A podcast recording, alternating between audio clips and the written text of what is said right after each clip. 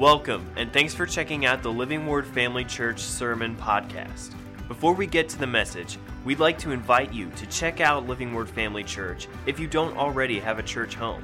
For more information, you can check out our website at livingwordfamily.org. Good morning, Living Word Family Church. It's so good to be worshiping with you again this morning, and I can hardly wait till I'm actually worshiping with you. Uh, to those tuning in outside of Living Word, again, welcome. So glad to have you with us. If you've got a home church, stay hooked up, stay faithful, be a blessing to that church. If you're looking for a home church, welcome home. Can't wait to see you when the doors here are open. Let's uh, begin with a word of prayer and we'll get into the word. Heavenly Father, thank you so much for your word. Thank you for your presence. Thank you for your blessings. Thank you for your protection, for everything that is wrapped up in this great gift of salvation for us. Uh, my prayer right now, Lord, is that you would be very, uh, that you would be manifestly present in our lives, in our hearts, in our minds, that you would open our eyes to see what you're showing us, open our ears to hear what you're speaking to us, and open our hearts to receive the word implanted, which is able, able to save our souls. I thank you, Lord, for the anointing of the Holy Spirit, and declare, in accordance with your word, that I will speak clearly, accurately, boldly, and effectively as we get into your word this morning. In Jesus' name, amen. Um, I spoke last week about trust in God and His promises, and how our trust in God is connected to His revealed word and His character. The quote at the center of this idea is often attributed to F. Uh, F. Bosworth, who wrote, by the way, Christ the Healer, which is a book you ought to have in your library. Uh, but the quote goes like this Faith begins where the will of God is known. And Bosworth, of course, was writing this book uh, to make his case, and he makes it probably better than anybody ever has, that it is God's will to heal. Therefore, if we can know that that's, that is God's will, we can exercise genuine faith for healing. Um, conversely, we cannot uh, truly exercise faith if we don't know what the will of God is. I'll tell you this story. I may have shared it with you before, probably did, even though it's quite embarrassing. I was a huge comic book fan back in junior high and high school. I actually began earlier than that. In grade school, I read a lot of Richie Rich comics, and then I graduated to Marvel Comics with Spider Man number 186. I still remember it.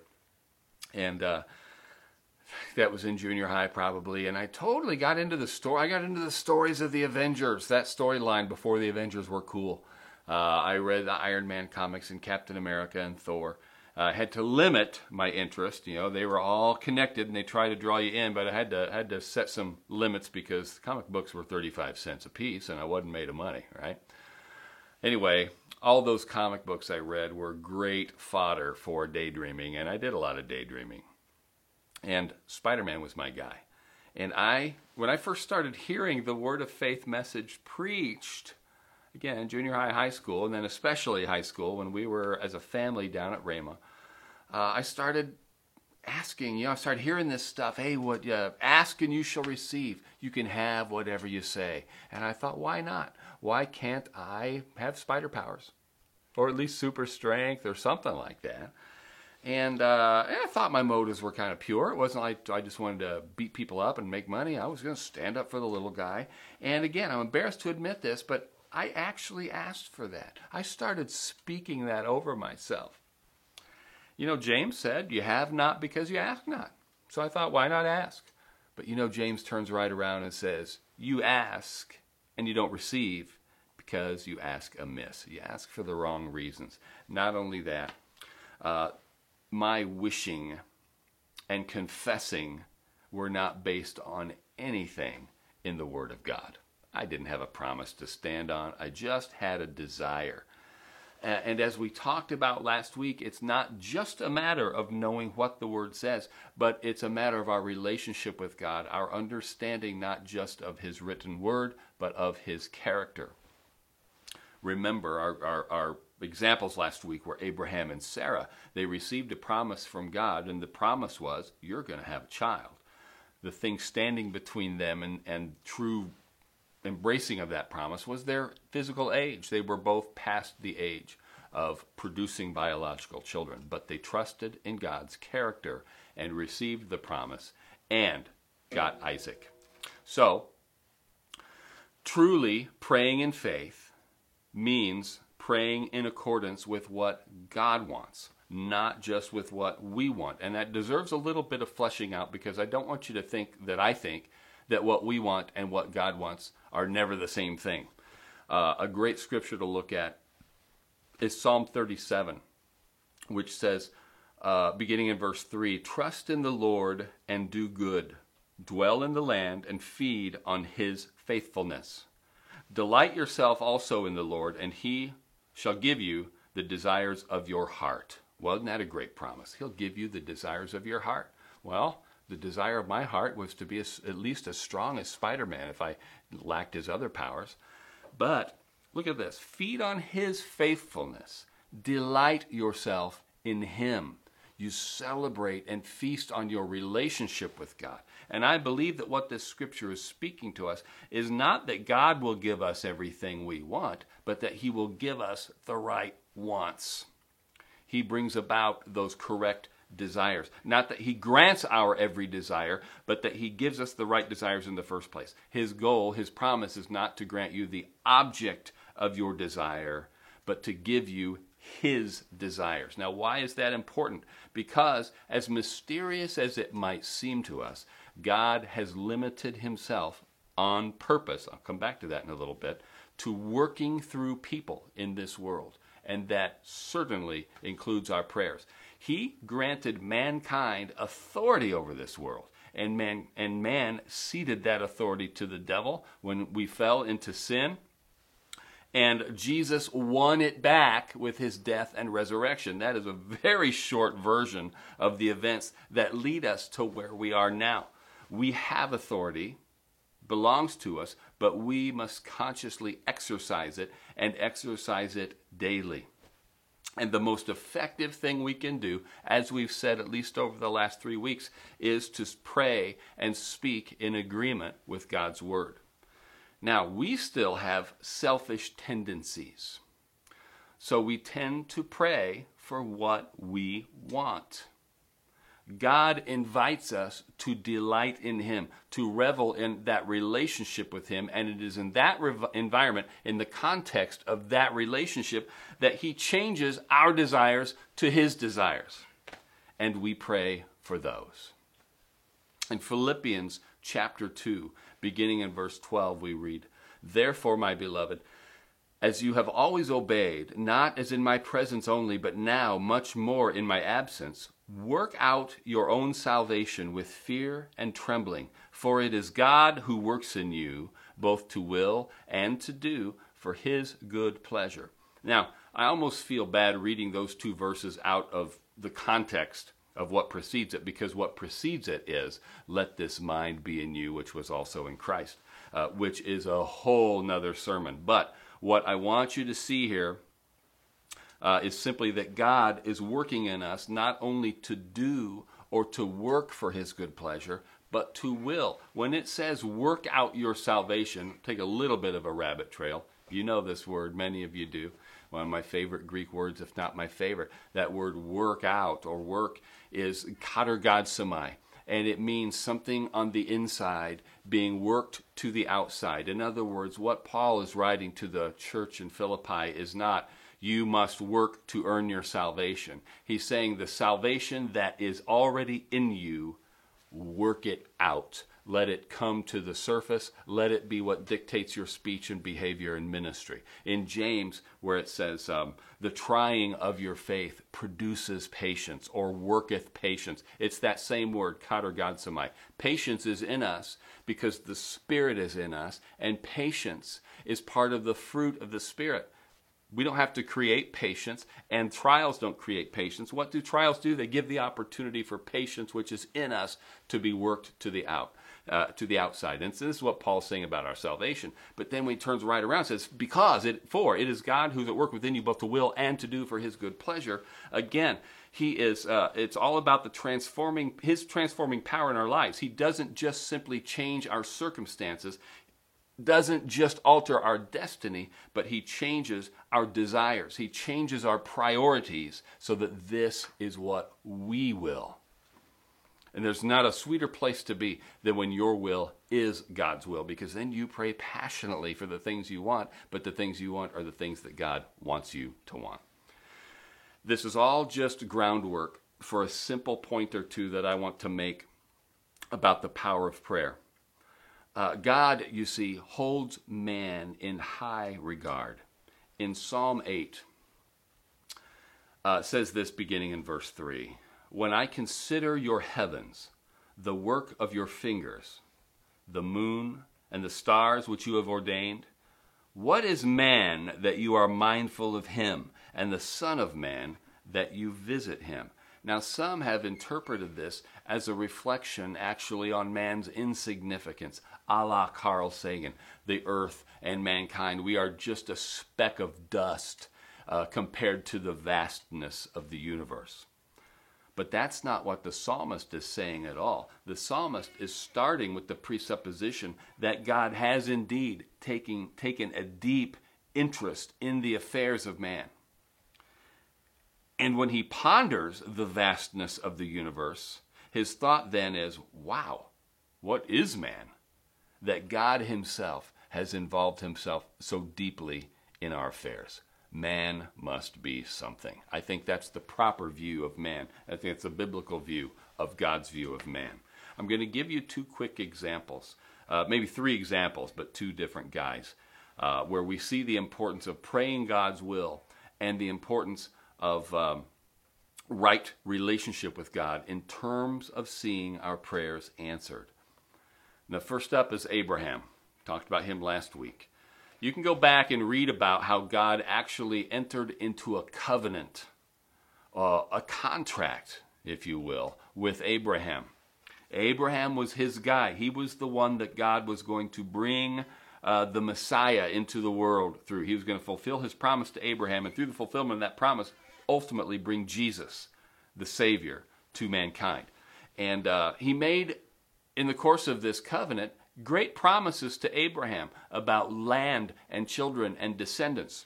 And in Genesis 18, we read of where three men came to visit Abraham. And generally speaking, there might not be universal agreement, but pretty wide agreement.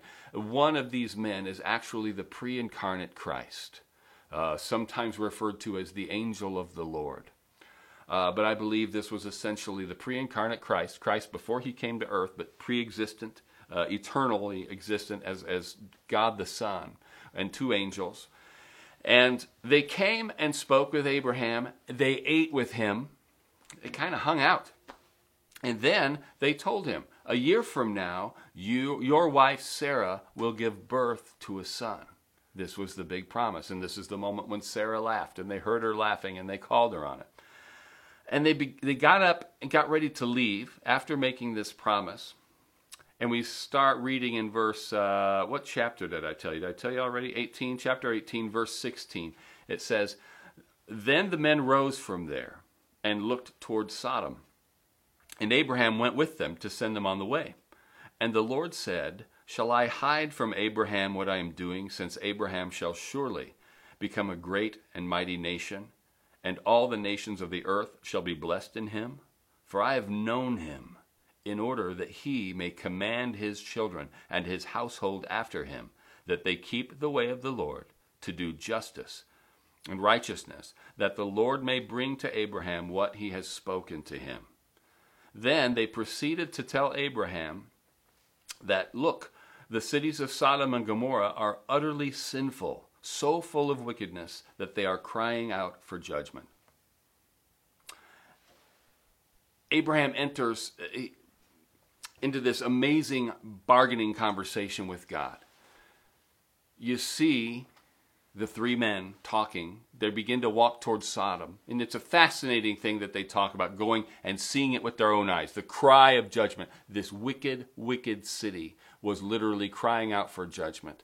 And God comes down to make a promise to Abraham. He's going to go look at this city from man's perspective to, to uh, witness its wickedness. And he, they tell Abraham, this is where we're going. We're going to go bring judgment on this city. We're going to destroy it. And this, now, Abraham is concerned because guess who lives there? His nephew, Lot. And he enters into this conversation with God where he says, God, if you're going to destroy this city, are you telling me that every single person in this city is wicked? I know it's a big city. I know there's a lot of people, and I'm not going to argue that it's wicked, but what if there are 50 righteous people there? And God said, if there are 50 righteous people, I'll spare the city on behalf of those 50 righteous. So many things jump out. Let, let, me finish the conversation because then Abraham says, Well, that's great. You're willing to spare the city for 50 people. Now I wonder if they only lack five. Meaning, what if there's only 45? Are we going to be legalistic about this? And God says, No, I'll spare it for 45. And Abraham says, Well, in that case, what about 40? And God said, I'll spare it for 40. And Abraham says, Be patient with me, Lord, but what if there are only 30? And God said, I'll spare it for 30. And Abraham says, Don't be mad, but what if there's only 20? And God said, Then I'll spare it for 20. And Abraham said, One last question. What if there's only 10? And God said, If there's only 10, I'll spare it for 10. Isn't it fascinating? God didn't invite Abraham to critique his plan. He didn't say, What do you think about this? He said, This city has judgment coming. And when Abraham began to make his case, God didn't say, Wait, wait, wait, Abraham. I know you don't have a Bible or anything yet to read, but you got to understand something about this relationship. I'm God, not you. I didn't ask for your advice. I told you what I'm going to do. Isn't it amazing that that's not how the conversation went? What's God doing? How does this make sense? How dare Abraham? And before I answer that, we're going to look at Moses in Exodus chapter 32. Now, this is when Moses is on the mountain. They have escaped Egypt, they have escaped Pharaoh's army, and they are camped out at Sinai. And Moses is up on the mountain receiving the law. And he's up there for a long time. And the people begin to get worried. Moses must have died. He's our leader. Uh, we have to have a God. We have to be serving somebody. And somehow they talk Aaron, Moses' brother, into fashioning this calf made out of their melted down gold jewelry. And they declare this is their God. It's an embarrassing, uh, shameful moment in their history.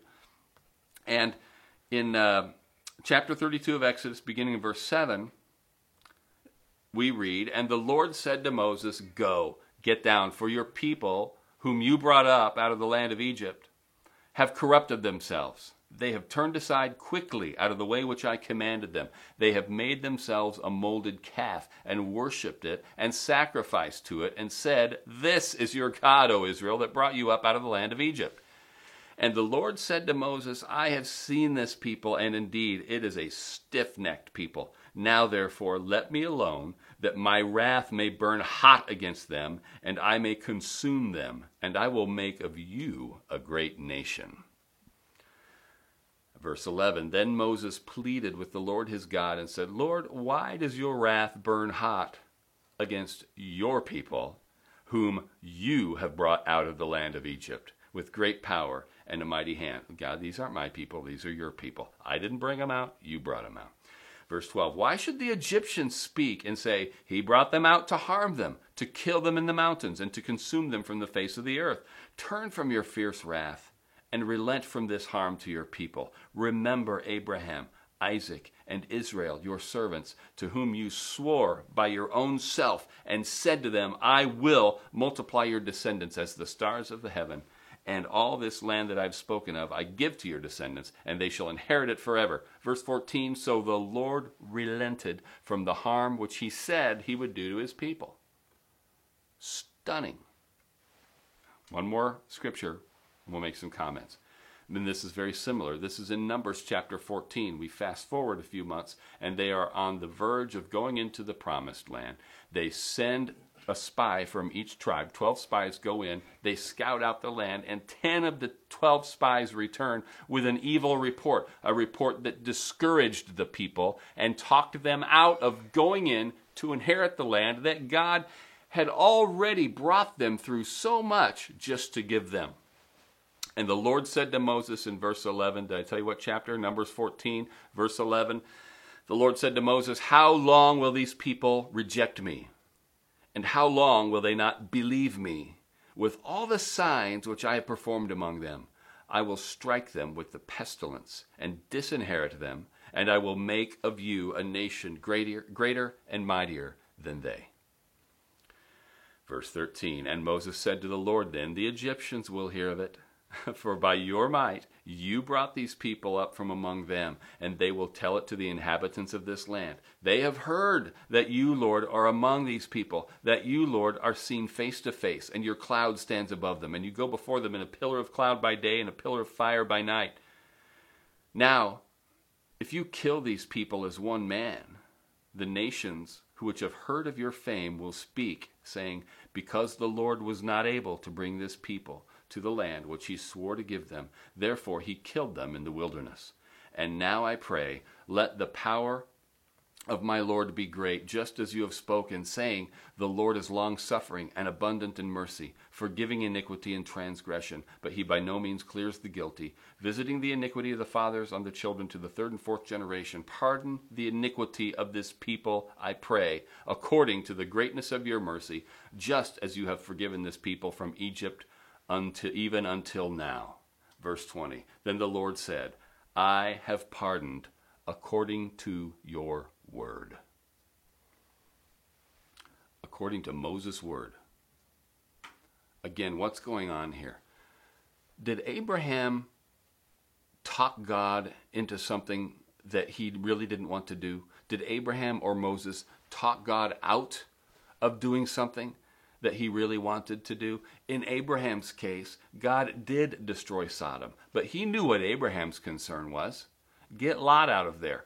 And he was going to do that. He did that, even though Abraham didn't specifically ask. He was going to do that, obviously. So why didn't he just tell Abraham at the beginning, Abraham, I know what your concern is. I'm going to destroy the city, but I'll get your family out of there. What did he do? I'll spare the whole city for 50. I don't think that's what Abraham's goal was. Abraham's goal in asking was to spare the righteous. I'm not even sure Lot could be considered righteous, but that's another conversation. Uh,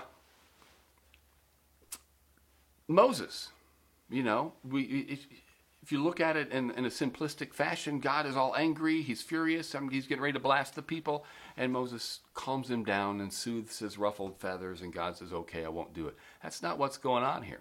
I'm perfectly convinced that God was moving on his covenant partners to pray according to his will, according to God's will.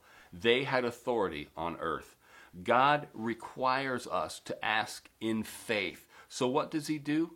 He tells people, in this case, Abraham, he tells Moses that here's what he's going to do. And he could trust Moses, he could trust Abraham to pray according to his will. How many of you, if God took you up to his perspective and said, Look at how filthy this land is, I'm going to judge this city. Pick your definition of the most sinful city in the United States or the world. And what would you do if God privileged you with the information judgment is coming? As I have a bad feeling that many of us would say, I'm right with you, God. They disgust me to blast them. And if you're that kind of person, then you're not the person God is going to tell these things to the sin of Sodom was tremendous. They did have judgment coming. The sin of Israel was tremendous. They did have judgment coming. But God's heart was to spare them. But God is perfectly just. So, what does He do? He involves His covenant partners, His covenant people ask Him. And because they ask in faith and they ask in love, this gives God the, and this is a crass way of putting it, it gives Him the excuse to do what he really wants to do, which is to spare. Spare the people, spare the city, spare the nation. Why did I not destroy Sodom? Because my man asked me not to. That's why I told him in the first place, so that he would ask me not to. Now, you see, God has set it up so that he needs to be invited into the situation before he can intervene. Before you protest, before you say, no, no, no, that impugns the sovereignty of God, let me stress that in his sovereignty, he decided to set it up that way. This was his idea. It's not that God's hands have been tied by man's will or the devil or circumstances or anything else. God himself has sovereignly decided to set it up so that man mankind, you and I, must invite him into the situation, that we must speak his word into these situations and circumstances. Do you want to be used mightily in prayer? Do you want to see lives saved? Do you want to see destinies changed? Do you want to see circumstances reversed? Do you want to see your prayers answered? Of course you do. Then pray according to his will. Get to know God himself. Delight in him. Delight yourself in him and let him lay those right desires on you. My favorite scripture on prayer is 1 John chapter 5 beginning in 14, verse 14. It says this Now, this is the confidence that we have in him, that if we ask anything according to his will, he hears us. And if we know that he hears us, whatever we ask, we know that we have the petitions that we have asked of him. That's a pretty bold promise, but it all comes down to knowing what God's will is so that we can ask according to his will. And what a beautiful thing it is when he causes his will to become our will so that we are praying our will and his will at the same time. So, know his will. Get to know his will. Get to know him. Pray according to uh, his heart and his will and begin to see your prayers answered. The only way to get everything you want in prayer is to want what God wants. That, again, is the importance of spending time in His Word. God has made great and precious promises. I referenced at the beginning of this message uh, the Christ the Healer by Bosworth, and what a tremendous case he makes just for the promise of healing. And when we know that this is what God wants, then we don't feel selfish speaking and claiming and asking for healing. We say, This is God's will. This is what I'm praying in accordance with. And if I ask anything according to His will, He hears me. And if I know that He hears me, I have whatever I ask for. That's solid. And we'll begin to see these things answered. But He makes these promises not to the whole world, but to His children when he declared his will and made promises, the very land of promise, he made these promises to Israel, his covenant people and it meant others were going to be displaced. And he worked his judgment at the same time he fulfilled this promise. If I'm going to be a part of the outworking of God's plan, I want to be with the, on the covenant side. I want to be the recipient of his good graces and his will. I don't want to be one of the displaced, judged people. And guess what? We have a say in that. God doesn't randomly select people that he's going to bless, that he's going to um, invite into this relationship. Jesus Christ died for the sins of all mankind, that whosoever believes in him should not perish, but have everlasting life. Every one of you, every one of us needs a Savior because every one of us is born a sinner. God invites us into a right relationship with Himself through the blood of Jesus Christ almost always quote this scripture, Romans 10:9 says, "If you will confess with your mouth the Lord Jesus Christ and believe in your heart that God has raised him from the dead, you will be saved." If you want to make that decision, guess what? It means heaven versus hell, and that is the biggie. But it also means you are on the road, you are right now available uh, what is available to you is to know the heart of God, to hear the will of God, and to have your will transformed and your words and your prayers become powerful as you speak in agreement with the Word of God. I'm going to pray to close this message out, and I'm going to include a salvation prayer at the end of it. If you want to pray that prayer, pray it, and that transformation, that new birth, that salvation takes place the moment you believe it and say amen. And then we can begin the journey of discipleship and uh, growth in the Spirit. But let's uh, let's go ahead and pray. Heavenly Father, again, thank you for your word. Thank you for the tremendous examples of great men of faith that you have preserved for us in your word.